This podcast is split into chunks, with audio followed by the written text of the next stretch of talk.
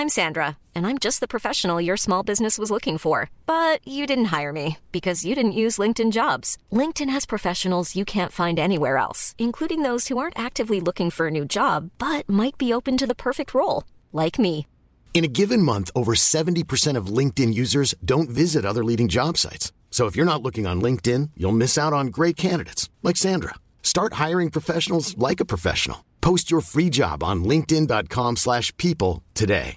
Imagine the softest sheets you've ever felt. Now imagine them getting even softer over time. That's what you'll feel with Bowl and Branch's organic cotton sheets. In a recent customer survey, 96% replied that Bowl and Branch sheets get softer with every wash. Start getting your best night's sleep in these sheets that get softer and softer for years to come. Try their sheets with a 30-night guarantee. Plus, get 15% off your first order at bowlandbranch.com. Code BUTTERY. Exclusions apply. See site for details.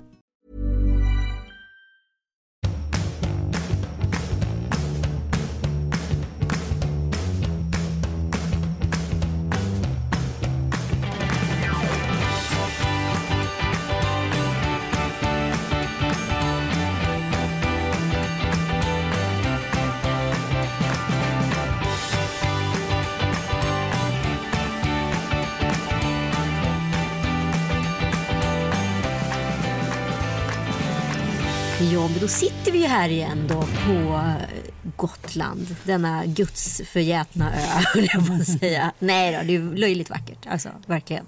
Kul att vara här. Ann. Ja, jag har pratat om det här att eh, människor som kommer till Gotland första gången blir så sjukt drabbade. Jag har nästan aldrig varit med om en liknande effekt. Inte Mallis, inte liksom eh, New York, ingenting. Utan så här, Gotland, det är som att de liksom... De blir förhäxade första gången de är här. Det är ljuset, det är stämningen, det är huset, det är solnedgången. Man kan till och med se en ren. Ja, men det är så här, som att det är första gången man ser allting när man är på Gotland första gången. Ja, Varför är det så? jag vet inte. Nej, men det är ju någonting eh, magiskt med den här ön på det sättet att den har ju ett ljus. Speciellt när man kommer ut på Furillen. Då känns det lite som att vara alltså, i Medelhavet. Alltså det här krispvita. Och lite som att vara i Tel Aviv. Eller, alltså det finns någonting mycket, alltså mycket mineraler i marken som man kanske inte ser på så många andra platser. Men det är ju som, det är som Österlen. Det är egentligen eh, en ö från Medelhavet som har flygit in och liksom jackat in på Sverige. Och det påstås ju också Gotland vara. Och det finns ju kanske en anledning då varför vi tycker så jävla bra om just de här platserna. Hej och välkomna till Lille Lördag. Hej! Apropå Tel Aviv och Israel, vår underbara lilla weekendresa där. Jag träffade min goda vän som jag inte har träffat på ett tag. Nathalie Besser som är regeringens mellanösternexpert. Ja. Och hon sa det, men gud, du har så här 14 veckan och åkte till Tel Aviv. Mådde du inte liksom illa? Och sånt? Det är en väldigt bumpy ride dit. Aha. Ofta. Ja, men det tänkte jag väl på. Att det var något speciellt med flygningen dit. Nej, ja, att den var väldigt bumpy. Jaha, det kanske det var. Ja, Alltså det flygrädda, Mattias och du, förlåt, de flygrädda, Kalle och du tänkte väl på det. Ja, men gud, det var väldigt speciellt. Så hon tyckte så här, gud vad modigt och, och sådär. Att, att vi hade varit där. Jag bara, jaha. Det tänkte jag inte på. Jag känner att just nu spelar det ingen roll vad det är. Jo, du kanske är lite säkrare på en ö här på Gotland.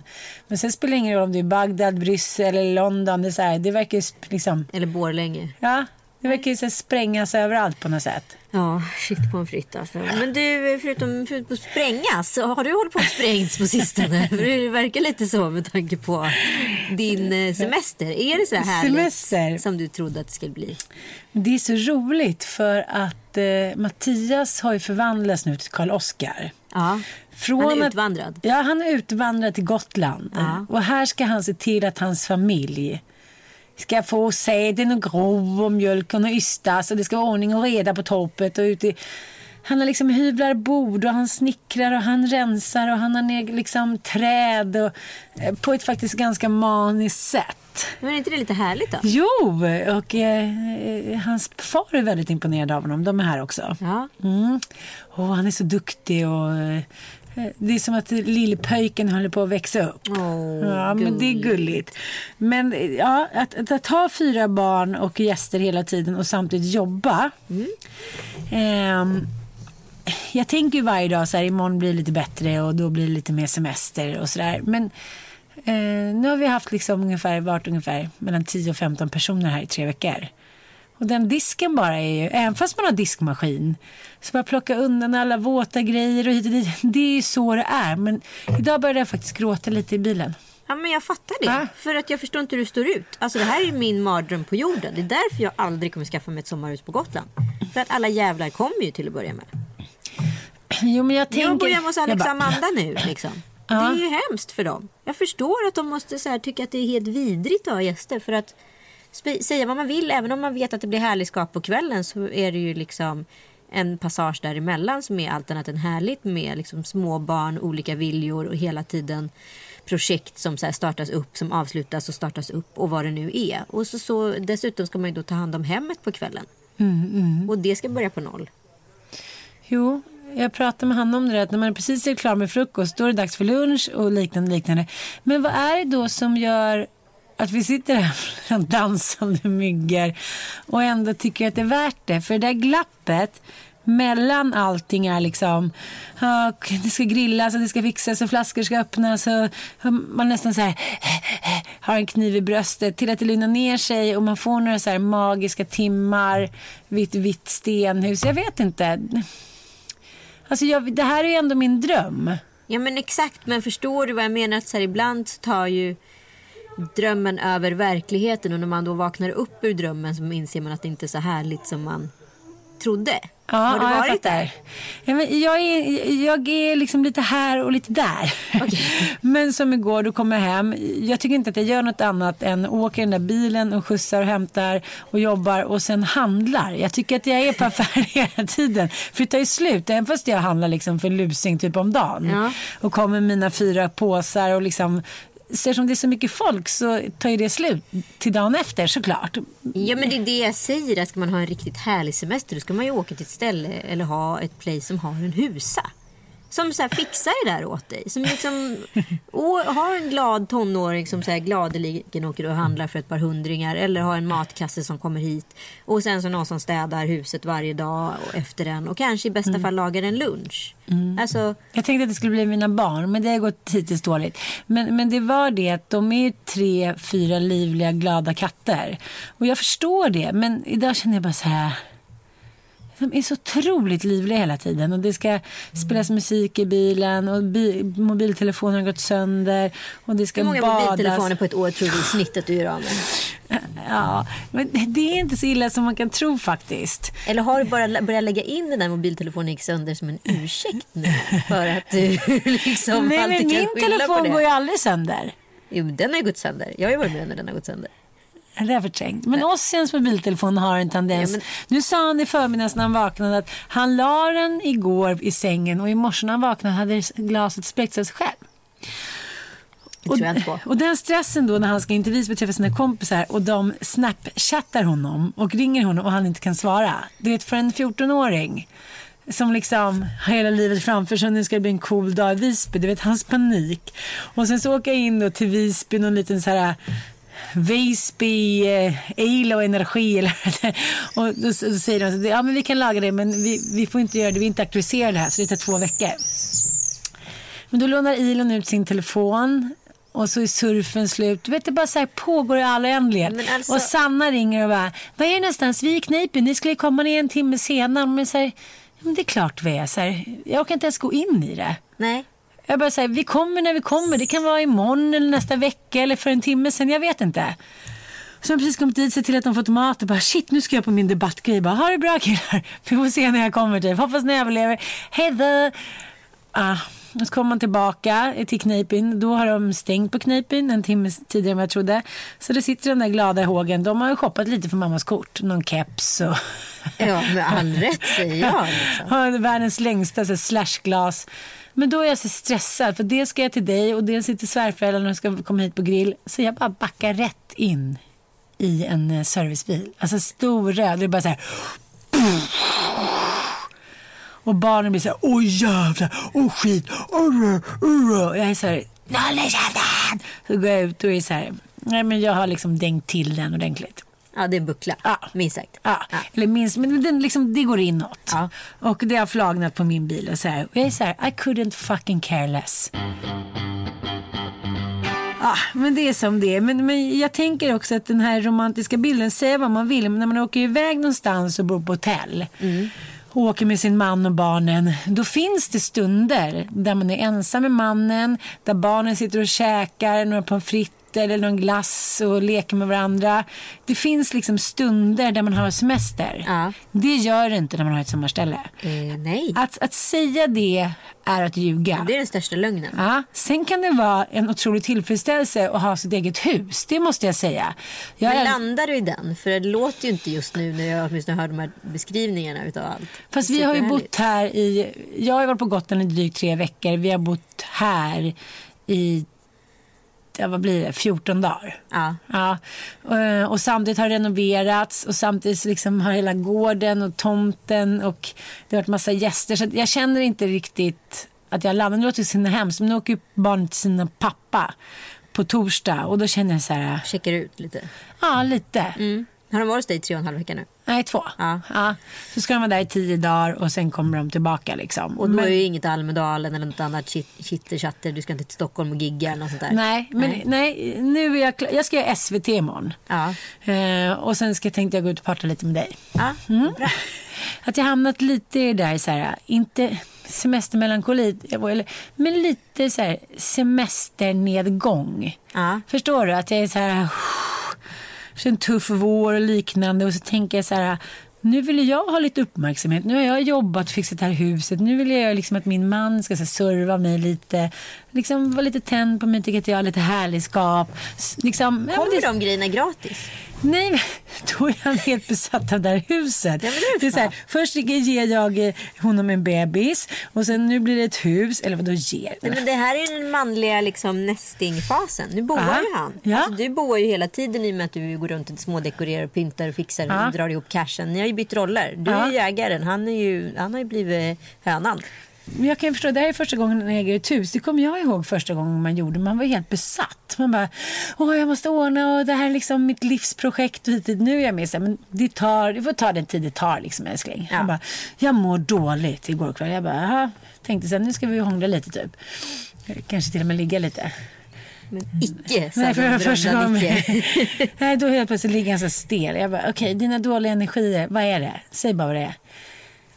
Jag klarar inte av att det är så stökigt att vi inte har några garderober. Jag klarar inte av det. Jag bara, okej. Mm, men då kan du gå ut och lägga dig någon annanstans. För jag vill inte ha dina dåliga energier här. Godnatt. Och så vaknar jag på morgonen. Han sovit dåligt. Det är mycket som måste göras klart. Och han är liksom uppe i någon så här... Hörde något rykte från skvallernästet Rute att Sanna Lundell hade kommit hit och städat hela huset och skickat ut dig? Skickat ut mig. Jag var så här, nu räcker det.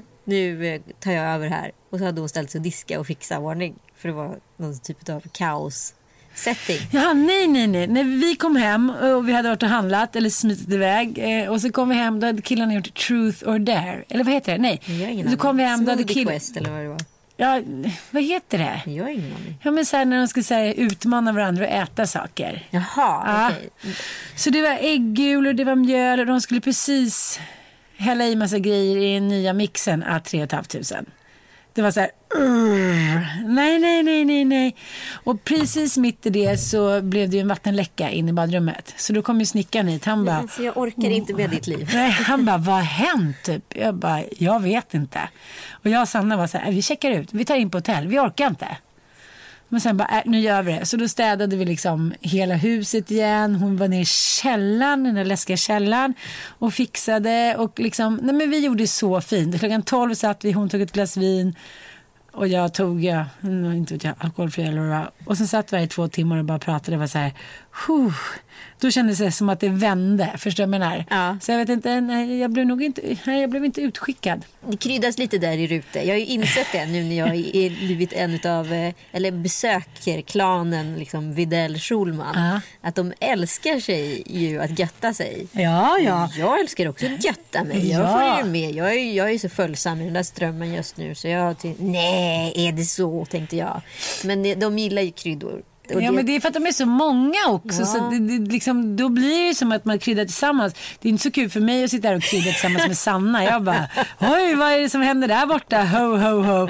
Man är alldeles för trött. Jag är så här, kan bryta upp när som helst. nej men det är ändå, det, det är så här, man har många barn tillsammans och det är inte så lätt när man är helt själva. Och det är liksom, du vet det, på en femöring så är det bara så här, vad fan hände? Var det någon som sprängde en båt med typ prylar? Vi lever väldigt olika liv just nu. känner jag. Ja, ja. Alltså exceptionellt olika. Jag tycker vi, alltså, vi har ju ändå på något knasigt sätt så här, många så här, gemensamma nämnare i varandra.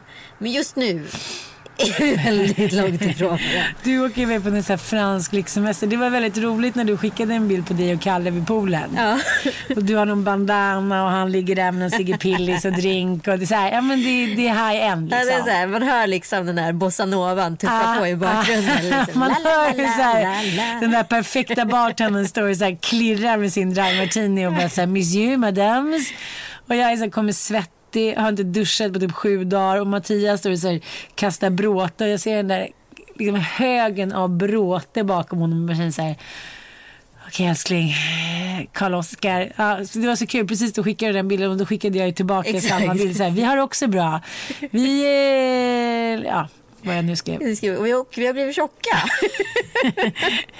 Ja. Nej, men det var roligt för just på den bilden såg ni ganska utfrätta ut. Ja. Nej, men han Ni har inte blivit tjocka, jag nej. konstatera. Men, nej, det har vi inte kanske. Men eh, det var bara roligt. Det var så här, vi var gravida och trötta och, Och hade en massa skrot. bråk. Ja, och väntade på den där gubben som skulle komma och ta den där skroten. Och det kanske var en liten råtta lite i närheten också. Och ingen orkade laga mat och jag hade precis bränt köttet och vi fick gå och köpa pizza. Det var verkligen så här... Ja, det var differens mellan vårt liv. Det var verkligen differens Ja. med vårt liv.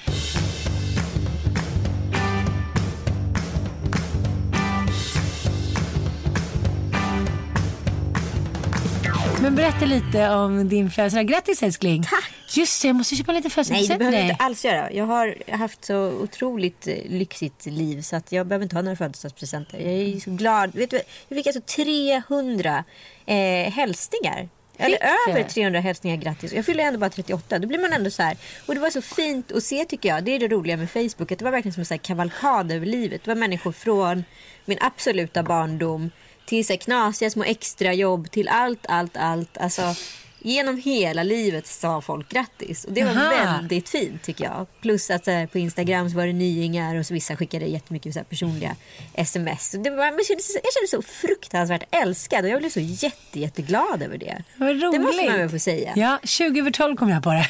Men det var jättebra ju. Ja.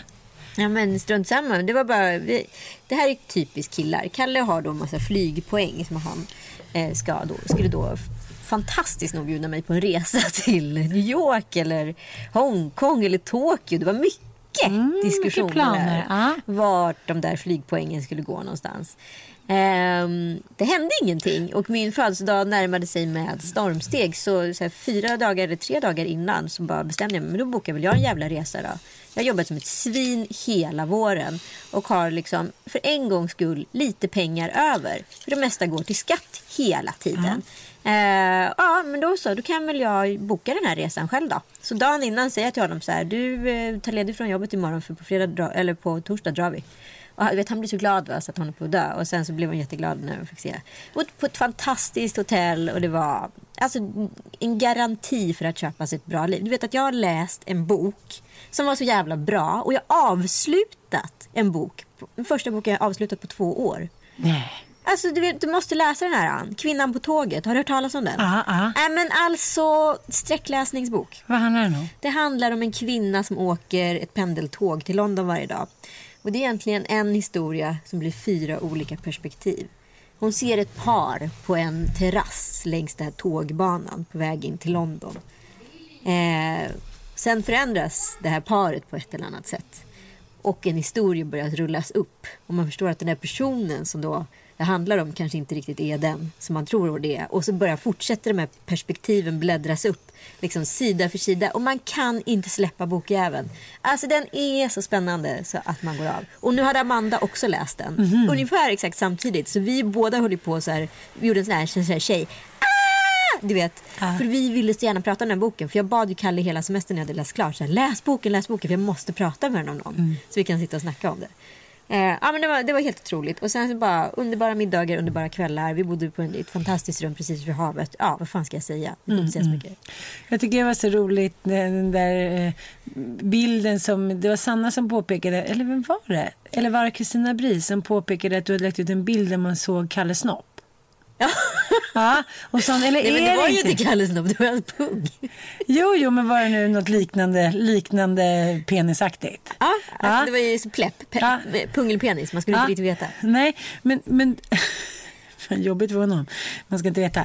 Men hade du lagt ut den på Insta också? Ja, men det är någon jävel som då har rapporterat den Ja. direkt. Ja. Så den var ju nere på tre röda. Och det var ju inte jag som plockade bort den. Nej, ju det fattar jag också. Ja, men fan så störd på det där alltså. Ja, men vad spelar det för Om du vill lägga ut en bild på Kalles pung. Men hur mycket tjejer är det som inte flashar allt utom bröstvårtorna och till och med bröstvårtorna de går igenom? Men om jag visar liksom en konstig skinnpåse som man odefinierbart kan avgöra vad det är. Bra pung. Det en bra pung måste jag säga. Jättetrevlig pung. Du bara, jag kan lika gärna visa pungen för den är lika stor. Men vi gjorde ju en sån här grej alltid när vi var på hotell förut. Men vi kan ju inte göra det längre på Instagram. För att de plockar ju bort allting. Det var ju det som var så tråkigt. Då visade vi upp hotellrummet. Ah, Austin Powers maner. Alltså Kalle är alltså helt naken. Så står han på balkongen och precis framför Snoppy-Doppy så kanske det står ett champagneglas. och sen så är han i badrummet och precis framför Snoppy-Doppy så råkar det vara liksom en liten schampoflaska. Allting. så, och vilket var väldigt uppskattat förr i tiden på, Ja. på Instagram. Men sen så Tas det bort nu? nu, när det är någon arg mamma, pappa, barn som anmäler de här grejerna direkt så då det, kan man inte göra de grejerna. Så då är det inget roligt heller. Nej. Nej. Så då, ja, och den enda roliga bild som vi ville lägga upp då, den plockades ju också ner. Så nu är det bara ste, steka Men den var ju kvar på. Facebook. Ja men där tar de inte bort Jo, de har tagit bort på mig. Va? Ja. När du har visat vad då? Ja, det var oklart. Men jag kan tänka på det. Men vad jag visade? Ah, Jag kommer inte ihåg, men det var så här, det plockades bort och sen blev jag då anmäld. Fittkött. Nej, men jag undrar om det var någon gravidbild. Nej, det kan inte ha varit. Nej, gud. Och det var inte någon som tyckte att du såg oerhört provocerande Nej, det var ingen som tyckte att jag var oerhört sexig då heller. Jag, ah, jag kommer inte ihåg, men det, det var någon bild i alla fall. Så, jag kommer inte ihåg, men strunt i det. Den, det. Jag blev i alla fall anmäld och den togs bort. Men gud, ja. Gud, varför kommer jag inte ihåg det? Skyller på gravidhjärnan, skyller på gravidhjärnan. Ja, men eh, jag vill ändå, finns det, nu måste jag ju säga så att jag kommer alltid ihåg när jag var singel den där lilla tiden och några av mina vänner som hade riktigt risiga relationer just då var så här, och berätta, berätta, berätta om det ligget eller berätta hur han var eller berätta vad du gjorde då, vad drack du? Och så här, jag är ledsen att jag håller på så men nu måste jag få leva genom dig. Okej. Det får mig att liksom överleva lite just nu. Ja men okej, men Ja. okej, då kan jag få bara ösa på här. För Ja. att vi har liksom haft, du vet, ja men du vet, vi pratar om det ofta, eller jag pratar om det ofta i podden i alla fall, att så här, det finns platser som gör en tidlös. Ja. Som man inte liksom längre känner om man är, är liksom i första året i relationen eller om man är på Ja. åttionde året eller vad fan det nu är eller hur gammal man är etc. Inte för att det spelar någon roll men Nej. det är magiskt med att hitta de här platserna. Det här var ytterligare en sån plats. Alltså så här, jag och Kalle har på tu man hand inte umgåtts längre än en halv dag, en dag på väldigt lång tid. Och så helt plötsligt så inser man så jävla stenhårt varför man älskar den här mannen. Att så här, han är inte liksom bara min partner, han är den roligaste människa på jorden att spendera tid med. Och vi har så fruktansvärt kul ihop och man kan varenda liksom, minsta nyck. Alltså allt från att så här, man ser när någon blir lite osäker på blicken så kanske inte du skulle läsa av. Ah, ah. Så kan jag läsa av det och så kan vi bara skratta åt det. Alltså du förstår. Och så vidare till att man så här, kan gå in och ut ur teorier och ha långa diskussioner. Och sen så garva brallorna åt varandra för att man kommer på en sak samtidigt som man Mm. tänkt på men kanske inte dryftat och så vidare. Och allt det där är så jävla viktigt för kärleken. Och nu Det känner man ju så pågående här, samtalet. det pågående samtidigt. Nu känner man så här, nu, nu har jag så här energi för att liksom göra 70 år med den här karln. Ah. Man glömmer ju bort ibland liksom. Ja, men jag vet inte hur många så här romantiska weekend man varit på väg till och bara säga, nej men det är nog över förresten. Ja. Nej, jag tror inte så här, jag vill inte ens ligga med karln hit och dit. Och sen så efter typ ett glas champagne och så här en härlig eftermiddag på hotellet så bara, jag har aldrig varit mer kär. Nej men exakt. Så ibland tänker jag så här, gud skräckvision hur många relationer som går åt helvete för att man inte ens har åkt på den här kärleksweekenden. Men det, var, det, är så, det är så sjukt för att man bara väljer bort det. Och jag menar även när vi var på semester i Tel Aviv så är, ju, är man ju på en parsemester utav ett annat slag. Man har en gemensam agenda med det andra paret och det handlar inte om att det är otrevligt eller någonting. Men man, den där egentiden får man ju inte. Den där, den där Man får liksom... vuxentid, man får inte egentid. Nej, också och de där liksom små stjärnskotten för ens relation kanske inte riktigt kommer. Sen tycker jag att man är väldigt stark när man kommer därifrån. För dels har man varit med två fantastiska vänner som man alla rest med förut och det var helt underbart. Ja, men det funkade det som underbart. en click and a clack. Eh, och dels så här käkat gott och upptäckt en helt ny stad. Men det handlar ju också om väldigt mycket om att få vara tyst med varandra. Förstår menar? Att läsa en bok, att kanske så här, somna i en solstol, att ta en powernap på rummet, att så här, duscha, att, det är liksom, att en är och duschar, en annan håller på och så här, sätter på sig kavajen, att Kalle går upp och tar en dry martini innan jag är klar. Alltså de här momentumen som skapas som är så jävla vackra. Liksom. Alltså tystnaden måste få tala ibland och den är så sjukt viktig. Ja, men åh, jag älskar det. Jag tror att det handlar också om att samtidigt som man, det, liksom, ens ålder och ens liv tillsammans känns liksom tidlös och pågående och tillbakablickande. Att det är så här, man vet inte riktigt vad som är vad. Så får man också, inte vuxenpoäng, men man får vara vuxna tillsammans. Det är så här, nu står min snygga man där och jag tittar på honom första gången på kanske ett halvår. Ja, men man ser också honom med ett nytt ljus. Och Kalle blev så här... Första kvällen blev han liksom riktigt tankad. Du vet, jag har inte ens sett honom riktigt tankad. Han så här, kunde inte artikulera. Och det var ingen fara. Jag tyckte bara, alltså helt plötsligt så slog det. Han drack en så här vodka martini till liksom sent på kvällen. Till förrätt. Nej men sent på kvällen och så helt plötsligt så var han full. Och det var ju så här, då blir det så jävla roligt på något sätt. För han är så rolig person också när han är tankad. Eh, så det, och han har inte varit full. Nej. Så, alltså på ett halvår som jag minns det. Liksom. Men jag kan tänka att ett sådant tillstånd kan vara trevligt. Men sen så redan nu här på semestern när man är på olika restauranger så ser man så här män som sitter och tar så här eftermiddagsöl. Ja, är och är riktigt tankade. Ja, men det är inte fräscht. Och man ser deras fruar som är så här, nej men jag tycker det är så ofräscht. Men man ska ju inte liksom underskatta att det kan vara roligt. Att se sin liksom, man eller kvinna förlora lite kontrollen. Liksom. Ja, men det handlar väl om det. Framförallt så blir han bara exceptionellt fnissig när Ja. han blir tankad. Han blir inte otrevlig, han blir inte dryg, han blir inte kaxig, ingenting.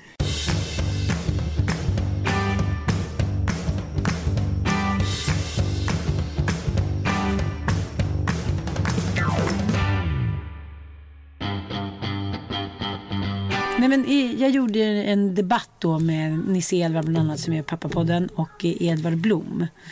Och jag tycker att det var så himla spännande för vi pratade om det här med eh, barn och mat och det var en överläkare och en forskare eh, där, Agnes, som är så här 70 år och hon eh, förklarade att eh, men liksom, all den här ångesten som har varit kring mat i alla år för barn eh, eller när man har skaffat barn, att man då, när hon, hennes barn växte upp när, för 40 år sedan, då var det så här, man var tvungen att introducera barnen när de var fyra månader, skulle de aldrig äta någonting. De var, tvungna att ha liksom en fruktdryck för att de inte skulle liksom svälta. Alltså, så mycket skitsnack. Det var som hon sa, så att man inte ska salta till barnen. Vad är det för Ja, skitsnack? men det är jätteskitsnack. Ja, men det finns ingen bevis för. Liksom, det, det, är inte, det är inte så. De kan äta lika mycket salt som Människor har vuxna. överlevt i hela historien. Jag menar hur mycket saltfisk åt inte Mm. vi förr i tiden? Herregud, det skulle ju vara uttorkade hela jävla högen. Liksom. Nej, men hon sa det så här, så som kvinnor håller på att skuldbelägga varandra. Aha, du gör inte hemmagjord mat och eh, vi ska... Det är det enda sättet vi kan reglera varandra. Och då pratar vi ganska mycket om det här med könsroller, vad man ska göra för att det ska bli mer jämlikt och att liksom det är mest mammor, de som skriver till henne, medelklassmammor som har panik då över att de inte är tillräckligt bra på att göra så här maten från scratch och grunden bla bla bla. Hon bara, jag hatar såna uttryck. Kan vi inte bara förbjuda såna uttryck som skräpmat och skitmat och hit och dit. Hon säger så här, vad är det för skillnad att göra liksom en pannbiff hemma och gå och käka en hamburgare på Donken? Det är liksom, det är uträknat och det är rätt kötthalt och hit och dit. Sen så kanske man inte kan käka pommes frites och Kanske glass inte varje en extra plusmeny med liksom pommes och en jättestor cola. Nej, Skit i det då. Men nej. jag menar, hon sa så och samma sak med en- pizza. Vad är det för fel på det egentligen? Det kom liksom på 70-talet. Hon sa den maten vi växte upp med här på liksom 60, 70, 80-talet. Så äcklig som den var. Pölsa och liksom bruna bönor och skit. Vi ska bara vara glada att det finns den här nya maten. Liksom. Hon säger att det är kvinnor som skuldbelägger varandra. Och ni, hon sa det till oss som panel. Ni verkar rätt skön inställning till det här. Men ni förstår inte hur många det är som mejlar mig varje dag. Men det är ju helt otroligt. För jag kommer också ihåg att det var olika direktiv mellan Penny och Tom Allan och då skiljer det tre år. Alltså på den här, eh, är det Socialstyrelsen Ja, som man skickar ut? om man inte får äta och ja, så man här. inte får äta. Och Mamma sushi. Helt, exakt, då var det helt olika. För att första gången när jag var gravid fick jag absolut inte äta sushi. Nu var det helt okej att äta både lax och avokado och räka och allt möjligt. Det var typ tonfisk man inte fick äta. Det är som att man befäster vissa liksom, teorier eller hittepågrejer och sen är det ingen som ifrågasätter. Nej men saken är den som jag förstod det då, för då var jag tvungen att ta reda på sanningen. Det handlar ju om att vad man kan göra forskning på och inte. Så är det inte forskat på lax exempelvis, då förbjuder man det för att vara på säkra sidan. Men det handlar inte om att det är fel. Alltså så kan man ju använda sitt eget sunda förnuft och testa. Eh, och så här, ja, kanske, man kan ju läsa på lite om lax och ser att det finns inga egentligen farliga sjukdomar som kan komma med den fisken överhuvudtaget. Eh, tonfisk däremot kan ju ha liksom kvicksilver och allt möjligt i sig. Ja, men och så vidare. Så det är ju liksom... Vad är det som händer? Det är så mycket mygg på Gotland så att det är Men det är samma sak som det här med att det, enligt forskningen då så eh, även om man dricker ganska rejält så kan det inte komma ut någon alkohol ur bröstet, mjölken till barnen. Nej, det är som att käka potatis eller fil eller vad Ja. som helst. Saker som jäser. Och ändå ska det vara så här, ja men man, vi är så oroliga att göra fel. Jag tror så här, Nej, men det handlar ju om att du inte ska tappa barnet, att du ska bli full och onykter. Och det är så här, I Sverige är vi så rädda att säga att två glas vin är okej för att vi är bättre att sätta en nolltolerans. Jag menar så här, de, det är klart att barnaga är förbjudet i Sverige och det ska det ju vara. Det är nolltolerans på det också. Men jag menar så här, vem fan har inte liksom lyft upp sitt barn hårt någon gång eller så här, tagit hårt i en arm. Alla de grejerna ingår egentligen under be- begreppet aga. Men det säger sig självt att så här, du måste så här, kunna säga ifrån ibland. På ett sätt som, ja men, men nolltolerans toleransen kanske är bra. idag när vi satt i bilen då tog eh, Ilan en sån här, vad heter det, nagelklipp. Ja, nagelsax. Nej, inte sax Nej, men sån här, utan en sån här, ja, en sån här Clue. knipsare. Ja, och så ville han testa hur det skulle vara att borsta det i mitt hår. Jaha. Ja, men lite så här. Och det är klart att inte det gjorde ont. Men då rann det över. Ja. Då var det så här. Jag orkar inte mer. Och då, när man tar till tårarna, Ja, det funkar ju alltid. Då vände jag allt. Då var det så här, och sen men jag åker inte hälsa på mina kompisar, jag är med dig mamma. Och jag, jag tar moppen till knipen. Jag bara, du har ingen moppe, men jag lånar den. Jag bara, nej du lånar ingen moppe liksom. Shit, vad måste hålla honom hårt just nu. Alltså. Ja. Han tror att han är 22 och liksom ska ha bågar och brudar och... ja. Ah, Jesus. Nej, eh, då kände jag så här, då hade jag verkligen önskat att jag var med dig i Nice en liten stund. Och det är det jag tror också som jag smsade till dig häromdagen. Det var så här, men gud jag kan inte ta, ta till mig det här barnet. Och jag vet inte, när ska jag bli lycklig? Och sen så, som du faktiskt påpekade sen när vi ringdes.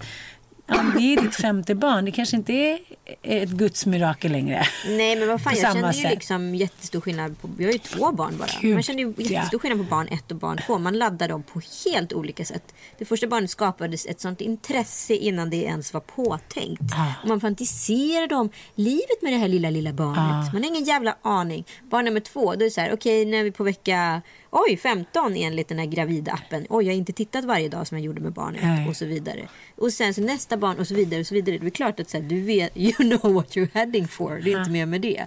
Och det kanske inte kommer vara kul första två åren heller för att du vet det. Men jag tycker också att, att det är lite tungt. Ja, men hela den där grejen att man kanske känner så här äh, att när man var 29 och fick sitt barn, då fanns det så mycket kvar. Och det gör det ju fortfarande, men det är ändå liksom 14 år senare att jag känner så här, men jag vill, jag vill också vara med i sommar. Jag blir liksom barnslig och liksom lite avundsjuk. Jag bara känner så här, nej men jag vill inte gå omkring med stor mage. Jag vill inte sitta bredvid och titta på när de andra har, eh, har en trevlig utekväll. Fast Jag där har ju du varit väldigt duktig tycker jag. Du har ju verkligen hängt på. Ja. Men jag vill bara att det så här, jag vill bara att, att han ska komma ut nu och allt ska å- återgå till normala. men det förstår vet du? du också att så här, den känslan är så viktig. Men det Ja. kommer ju inte vara direkt. Samtidigt å andra sidan är det skönt när ungen är på andra sidan kroppen. Det längtar man ju alltid efter. Mm. Ja. Även fast det kan vara jävligt vidrigt när man inser att det var mycket bättre när det var i magen. Nej, men jag, jag vill både att det ska vara klart fort och sen så vill jag att det ska vara kvar där inne. För att jag känner att jag måste hinna att göra klart massa grejer hit och dit. Och sen börjar jag få panik över att jag ska här, ha fem pojkar i en lägenhet i stan. Eh, det är så mycket. Så, men även fast jag menar, det är klart att det är mycket här också. Men bara det här att de på morgnarna går direkt ut i trädgården. ja, ja, ja. Ja, och att inte liksom dagarna är slut. Du kanske får flytta till Gotland. Men förstår du, för hemma är ofta så att om man går och hämtar på dagis, då är dagen slut på något sätt. Ja, ja, då ska man härbärgera dem tills de ska sova. Här är det så här, det pågår ju bara och sen så bara, gud vi måste gå och lägga oss. Och då kan man liksom vara en del av någonting organiskt. Hemma blir det så statiskt på något sätt. Men samma sak som nu när jag och Sanna är här då eh, tillsammans. För tre år sedan var vi här själva. Eh, Jag var singel. Vi tyckte att det var så, alltså det var det roligaste vi varit med om. Det var som att vi var 22. Vi liksom satt och minglade och drack rosé och skrev våra krönikor för Aftonbladet. La, la, la, la, la. Ja, och vi kollade vad är på gång ikväll. Vilka med- killar är på vad- Tinder? Ja, vilka, Tinder? Vi var ju, fan ja, nej, nej, det höll vi inte på med. Vilka vilka killar är på killar, vilka Prime? räksignaler. Ja, och vi höll på smsade med Viggo Kavling och vi skulle vara med i olika poddar. Vi var här och där och Mattias kom hit och jag var nykär. Och det var liksom thunder and storm och vi tyckte att så här, här var vi i världens liksom mitt. Ja. Det var så här livets öga. Vi tyckte att vi, liksom, vi var så coola Ja. Som var här i Almedalen. Mm. Och nu kom hon in där, hon har sina barn med sig, hon har precis flyttat till sin gård, jag går gravid och vi är bara så här, okej men vi gör vår grej så åker vi hem igen. Ta oss härifrån. Ja, och då kan jag slå mig hur någonting som ändå var som så här, den finaste fisken i vattnet. Ja. Helt plötsligt det är så här, äh, en kräfta som bara så går kräftgång och bara känner sig helt utanför. Men jag var ju med om det där på Almedalen för två år sedan. För att året innan hade jag varit där och haft liksom mitt livs roligaste Almedalen. Allting hade varit så kul så jag tog, ja men du vet, man garvar brallorna av sig, man går på alla fester, man kör alla mingel. Hej och hå och Kalle var tror jag i, i Stockholm med Penny. Och sen så, eller man var här uppe, jag kommer inte ihåg. Eh, och sen så vet du, åkte jag dit året efter med Tom Allan, två veckor gammal och ska spela in liksom sex poddar. Och För- bodde i en jävla torp ute i Nej, vi träsket. bodde ut uppe i Slite i den här campingen och jag hade med min barnflicka för att så här, för att så här, Campingen? Ja, du vet den här Slite-camp var det enda som var ledigt och närmast Almedalen. Vi, fick, vi hade inte fått tag i en lägenhet, inte ett hus, inga kompisar etc. Allt var proppfullt. Så, så här, där bodde jag och teamet och min stackars barnflicka och Tom Allan två veckor gammal. Eh, och du vet, det enda jag ville var, var att alltså, rusa från Almedalen och hem till den lilla bebisen. Ah. Och när jag väl ska då, mina bröst får sprängas tyckte jag, ska amma, då har allt sinat. Då är det typ bara vätska. Alltså det är ingen så här näring i det där. Så jag slutade amma egentligen efter en månad med honom för att det kom inget mer. Det var Almedalens fel. Det var du var för Almedalen. uppstressad. Jag var för stressad. Usch vad hemskt. Ja, det var fruktansvärt. Så inte värt det. Så inte, inte värt det. Och så tänker man ändå, man är så jävla korkad tycker jag ibland. När man är så här, en ny morsa. Då är man så här, det är som att man har väntat på att så här, det här barnet ska komma och ska allting fixa sig precis där du är nu. Och sen så, så här, gör inte det. Och då blir man så besviken på sig själv. När man inser att man har ljugit så jävla hårt för sig själv. Och, just, och det som enda som straffas det är det här lilla barnet. Liksom. Ja. Men det är för att man är så inkapslad i minnet av hur härlig skap det var. Men förra året sa Mattias till mig, men du åker inte till Almedalen. Jag väger, då gör jag slut. Ja. Vad ska du dit och göra? Vi har liksom ett litet barn, han är precis fyllt ett, vi ska iväg så här. Varför ska du dit och göra två gig? Kommer du göra det lyckligare? Jag bara, nej. Nej, och det tänkte du inte på Almedalen på hela sommaren? Såklart. Liksom. Såklart. Ja. Så jag, jag tror att ibland måste man här, ta ett steg tillbaka och bara så här, varför ska jag dit? Vem bryr sig om om jag kommer? Det är så här 653 seminarium per dag liksom. Ja, men du ska ju också höra att jag var den enda då som hade körkort i den här bilen. Eh, och sitter då med den här lilla nyfödda bebisen. Eh, mina, mina kollegor kanske inte var liksom superbehjälpliga på något sätt. Nej, för de visste ingenting om Nej, barn. för de visste ingenting om barn. För det var ju unga människor. Och sen så, ja den här stressen då som liksom låg på en hela tiden. Som var så störd. Plus att så här, du kan ju inte gå en meter i Almedalen utan du blir stoppad och säger hej hej till 1800 människor som du både känner och inte känner. eller folk som känner igen dig etc.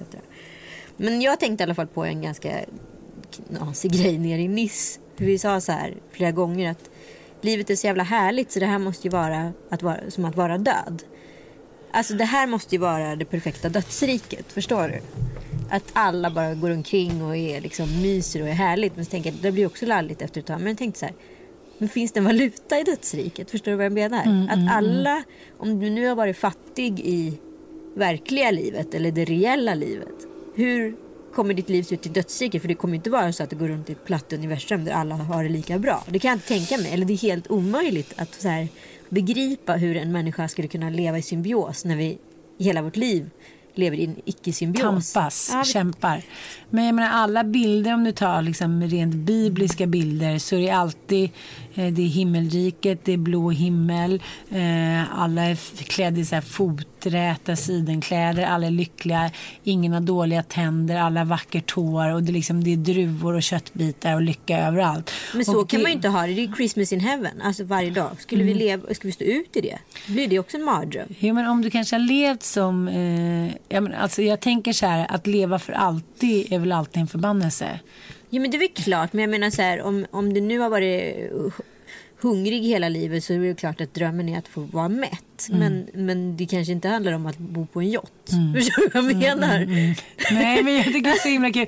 När jag läste Jonas Gardells bok om Jesus. Ja. Hur han liksom initialt i boken beskriver hur han måste ha sett ut om man jämför med alla de här bilderna. Allt från Willem Dafoe till ja, de här ljusblå ögonen och perfekta tandraderna. Han sa det var en jättefattig liksom, eh, snickarson som Ja. inte hade några pengar, som förmodligen hade jättedålig hy, skörbjugg, så här, ruttna tänder, smutsäcklade, luktade som en gamla liksom, uteliggare och som då beskrivs i, liksom, eh, i de här bibliska måtten som det vackraste och det mest karismatiska i världen. Ja men det är bara spännande men samtidigt kan jag känna så här, det är därför jag är så jävla kluven till det här med religion. Att det är liksom, å ena Att det är sidan... utseende fixerat. Precis. Att de liksom har fastnat Att de vid det här. liksom Ja. fastnat vid det Nej men att det är ändå så här, eh, att det har gjort livet drägligt för så många lidande människor som så här, hade gått under. Och, om de inte hade trott på en högre makt liksom. Det är därför jag tycker att det är ångestframkallande och tungt att inte tro på en högre makt. Ja men såklart. Såklart det är. Och det är därför man föder många barn förmodligen. Förmodligen. Men jag har ändå tänkt på en annan grej här nu. Jag har tänkt så mycket nu när jag har haft så mycket lite Ja, så mycket tid. Tre hela dagar. Ja, så, jo, men du förstår ju. Nej, men jag att- När vet. har du räknat en timme? När har du räknat en timme och kanske till och med känt en viss typ av uttråkning? Ah, nej, Nej, nej, nej, nej, nej, nej, nej, nej. Nej, men du förstår ju. Men det är ju det när man åker själv med sin karaslok. Om man förr liksom... det är in- Dante som sparkar bollen bakom nu undrar om det är några sån mystiska ljud. Han tycker att det är väldigt jobbigt att mamma inte ägnar all tid åt honom. Nej, men jag tänker, eh, jag vet inte om vi har tagit upp det förut i podden, men när man förut behövde liksom typ två veckor för att överhuvudtaget kunna ta sig ut och se en utställning eller överhuvudtaget liksom få någonting sagt så är man så här, man är så jävla liksom hardcore nu så att när man har varit borta 24 timmar med sin karaslok och ingen annan har kommit in i ens liksom liksom, så här, mamma, gilla, Men jag tänker på låten man ska ha husvagn. Så här, fem minuter koster, fem minuter la. Så är det ju verkligen. Så här, upplev, upplev, upplev. Se, se, se. Ät, ät, ät. Men jag tror att det är därför också som så väldigt många eh, lever det hektiska livet. Jag pratade med eh, några kompisar vars mamma hade lämnat pappan då liksom. Ja. Hon sa jag orkar inte längre. Jag orkar inte med liksom hans tempo. Det ska tävlingscyklar, det ska nya cyklar, det ska vandras, det ska byggas pooler. Och sen har vi gjort färdigt det och det ska byggas nästa. Och nu har jag träffat en ny fru då. Som eh, tycker att det där är okej. Och det, liksom, det är som att han kan inte stanna upp. Nej. Det är så här, Han har fastnat i ekorrhjulet. Ja, det ska vara husvagn. Och sen så liksom... Så Eh, har han inte kommit ut. Han har nej. inte kunnat liksom Mm, hoppa det ur kan det. inte slappna av. Nej. Men, men det Och då som, blir det det enda verkligheten. Jo, men vadå, hur många människor känner man inte som har så här, hållit på med sina sommarhus i 20 år? De har stått och karvat gamla skolor, taket och de har liksom rostiga spikar. Och sen när det är klart, då är det någon som lämnar den andra för då fanns det ingenting kvar. Det fanns ingenting kvar från början. Nej, men det är det jag menar. Den gamla generationen eller liksom det, nu har ju för sig Alex och Amanda tycker jag gjort det jävligt fint. Alltså nu har ju de byggt på sitt sommarhus i sju år och liksom Mm. tagit efter så här ekonomiska mått och liksom så här utökat successivt. Man vet att man ska vara ihop länge. Man vet att det är ett så här bra projekt. Mm. Eh, och det är ju så här, det är the right way to do it. Men idag är ju alla så jävla självförverkligande så det, allt ska vara klart på ett år. Åh gud vilket fint hus och så bara Mm. sen är det klart och sen så är alla utmattade urleda på varandra och sen vill man typ skiljas och så är det bråk om vem som ska äga huset. Ja. Men jag tror också att det är en ursäkt till att inte umgås, såklart. Ja. Eh, det var ju som när Bengan var här idag, Hannas pappa. Han bara, men eh, Mattias vill ju nu lägga en mur. Jaha! Vad är det för fel på gärdsgård? nej, nej, du måste ju också kommentera att han har gjort det här bordet. ja men alltså han är ju så duktig, The Holy Carpenter. Det är lite lågt. Men det är lite lågt av dig att kommentera att det är lågt. Ja, men jag är så imponerad. Jag, jag måste credda honom lite mer känner jag. Jag bara var så trött så han har varit så här. Titta, jag har eh, klippt gräset. Titta, jag har bytt Ja, rutor. Han har bytt rutor på lillhuset. Ja, jag vet, jag måste, gud. Man måste det. ansvar för Ja, men du vet man kommer hem och så vill man, har man så här, man har bekräftat 19 ungar och sen har man en kar som också vill ha så beröm och klapp och. När man bara så här, skjut mig, jag vill lägga mig och läsa typ Kalle Anka på snuskresa. Ja, nej, men eh, så det- det tycker jag har varit väldigt roligt att se. Ja. Och det är ju väldigt så här, kärleksfullt och så här, stärkande att skapa någonting tillsammans. Det går inte att komma ifrån. Nej, men Nej. så tänkte jag på det här. Jag lyssnade på David Lagercrantz sommarprat som var så intressant att lyssna om hans, eh, liksom, eh, vad ska man säga, den här demoniske pappan. Ah. Olof Lagercrantz som är liksom en så aktad man inom kulturväsendet i Sverige påverkat svensk liksom, media och näringsliv för all framtid. Jag menar, att, att så här, den där typen av man skulle motsvara en Jan Helin eller Eh, liksom Thomas Mattsson idag. Och de är väl lika stora liksom, medieaktörer eller förändrade för samhället. Men de är också familjefäder och också varit pappalediga och gjort allt möjligt däremellan och hej och hå. Alltså, det skulle ju aldrig Olof Lagercrantz ha gjort. Förstår du? Eller Alltså, Strömstedt. Ja, men du Han var förstår ju inte den ens här... hemma under Nej. sina barns uppväxt. Nej, men du förstår den typen av man när man aldrig behöver vara ifrågasatt. Och det, är inte, det är som att anställa en hantverkare eller gå till tandläkaren. Jag har ingen aning om vad det egentligen kostar att laga en tand. För jag har inte den kunskapen. och Jag kommer förmodligen inte ta, få den kunskapen ifall jag inte utbildar mig inom det facto. Och då förr i tiden när kvinnan inte varken hade möjlighet att bli utbildad och var förpassad till spisen. Då kunde hon ju heller aldrig liksom slå i hål på de här myterna. Så, att så här, man kan ju inte bara så här, säga så här, jag är ett geni och så stack jag iväg till jobbet och så var jag ett geni där. För att alla andra människor runt omkring mig bara bekräftade mig hela tiden. Och som kvinna hade man ingen möjlighet. Men jag menar, han är ju inte mer geni än någon annan. Nej. Det är ju bara att han levde i en tid då det var tillåtet att vara geni för att du var man som hade ett jobb som en kvinna inte kunde genomskåda. Jo, jo, men det är därför jag tycker att varför har vi inte genomskådat liksom hela sättningen. Vi svenska kvinnor gick om ungefär för 30 år sedan med utbildning och liksom, jag menar, betyg och liknande. 30 år senare är det fortfarande att vi känner sämre än mannen. Det är fortfarande så att vi är liksom bäst i skolan, vi har bäst betyg, vi, så här, vi går förbi. Alltså, vi undrar till och med hur killarna ska klara sig ute i världen. Alltså, hur ska man ens klara sig när de inte ens kan klara skolan? Och sen så 20 år senare när vi fått barn, hamnat liksom i familjefällan, liksom, fällan, då är det som att ombytta roller. Ja. Då är det som att mannen liksom på pappret har fått geniförklaring fast det inte finns något befog. Nej. Och ingen ifrågasätter det. Nej. Och kvinnan är så här, eh, tar mest av mammaledigheten, ojar sig, ifrågasätter sitt eget moderskap, sitt eget liksom, eh, värde etc. etc, etc. Alltså det är så här, den största humbuggen. Vi måste göra någonting åt det känner jag. Varför, hur kan det bli så? Hur kan det bli såna ombytta roller när vi liksom är så långt före? Nej, jag vet inte. Fram till vi får barn. Jag vet inte, ja det är det som reglerar hela systemet. Det är där pyramiden startar liksom att liksom krackelera. Ja. Och, och jag tänker på så många papper som... Eh, ett, det handlar också om att kvinnor också... Det är ju inte så att männen kanske inte vill vara pappalediga. Det är kvinnor som men jag vill vara, jag vill ta 85 procent, jag vill ta hand om min Det är bebis. det jag menar med den här regleringen med att säga så här att du måste amma, du måste Ja. ha, skapa anknytning till barnet. Det handlar också mycket om så här reglering kvinnor emellan och också män mot kvinnor. Mm. För att det är enda sättet att så kontrollera en kvinna idag per definition. Mm. Alltså annars är det ju en galen tik. Mm, Då är det en byracka. Springer runt på stan. Men jag tycker ändå att det där är spännande. Jag måste tänka lite mer på hur det kan bli så där. Och, och, och, det, är ju, ja, men det är lätt att hamna i det där. Som liksom, jaha, men han verkar tycka att det är så tråkigt, men då gör jag det då. Men då gör jag det då. Och då kanske det är så här, om man, om man gör så och inte står för sin sak, då får man också skylla sig själv lite. Ja men den kroniska projektledaren som bara säger nej men det är lika bra att jag gör det själv för jag Ja. gör det bäst. Du själv är bäste dräng och så vidare. Och sen så bara vem är det som så här Ja, vem är det som får göra det i slutändan? Jo, du fick göra allt och så fick du ingenting. Nej. Du blev drängen. Ja. Ja, helt En enkelt. sämre. En sämre dräng, inte bäste dräng. Nej, vad säger du Anita? Ja, det är dags nästan att säga, kapitulera för detta myggkaos. Herregud, vad hände? Då har vi ändå Skito mygglotion. No skito. Dantes inferno. Ja. Jag är swag. Är du swag? Coolt sagt.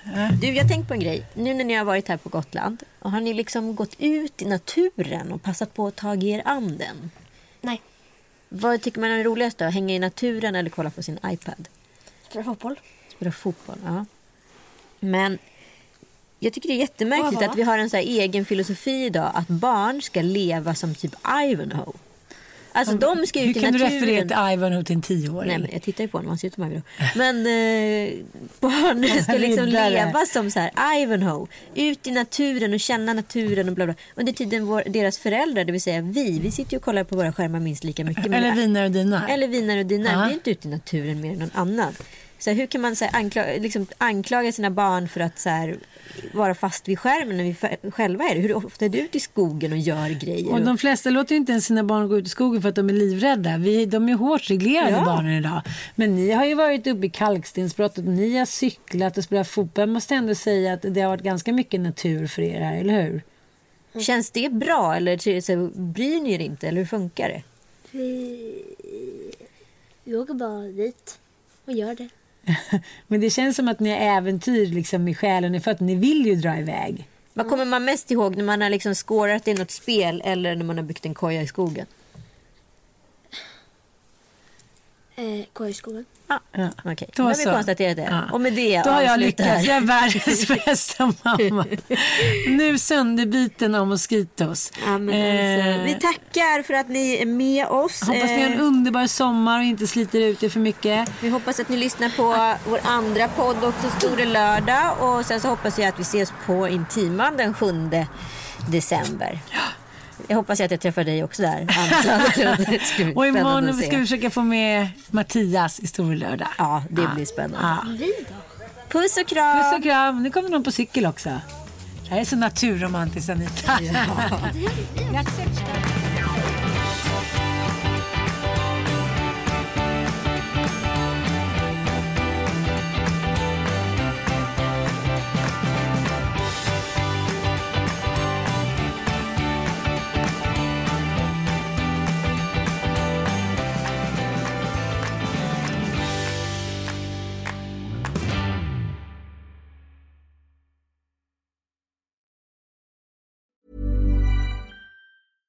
John deserves the best, and there's no better place to shop for Mother's Day than Whole Foods Market. They're your destination for unbeatable savings, from premium gifts to show-stopping flowers and irresistible desserts. Start by saving 33% with Prime on all body care and candles. Then get a 15-stem bunch of tulips for just $9.99 each with Prime. Round out Mom's menu with festive rosé, irresistible berry chantilly cake, and more special treats. Come celebrate Mother's Day at Whole Foods Market.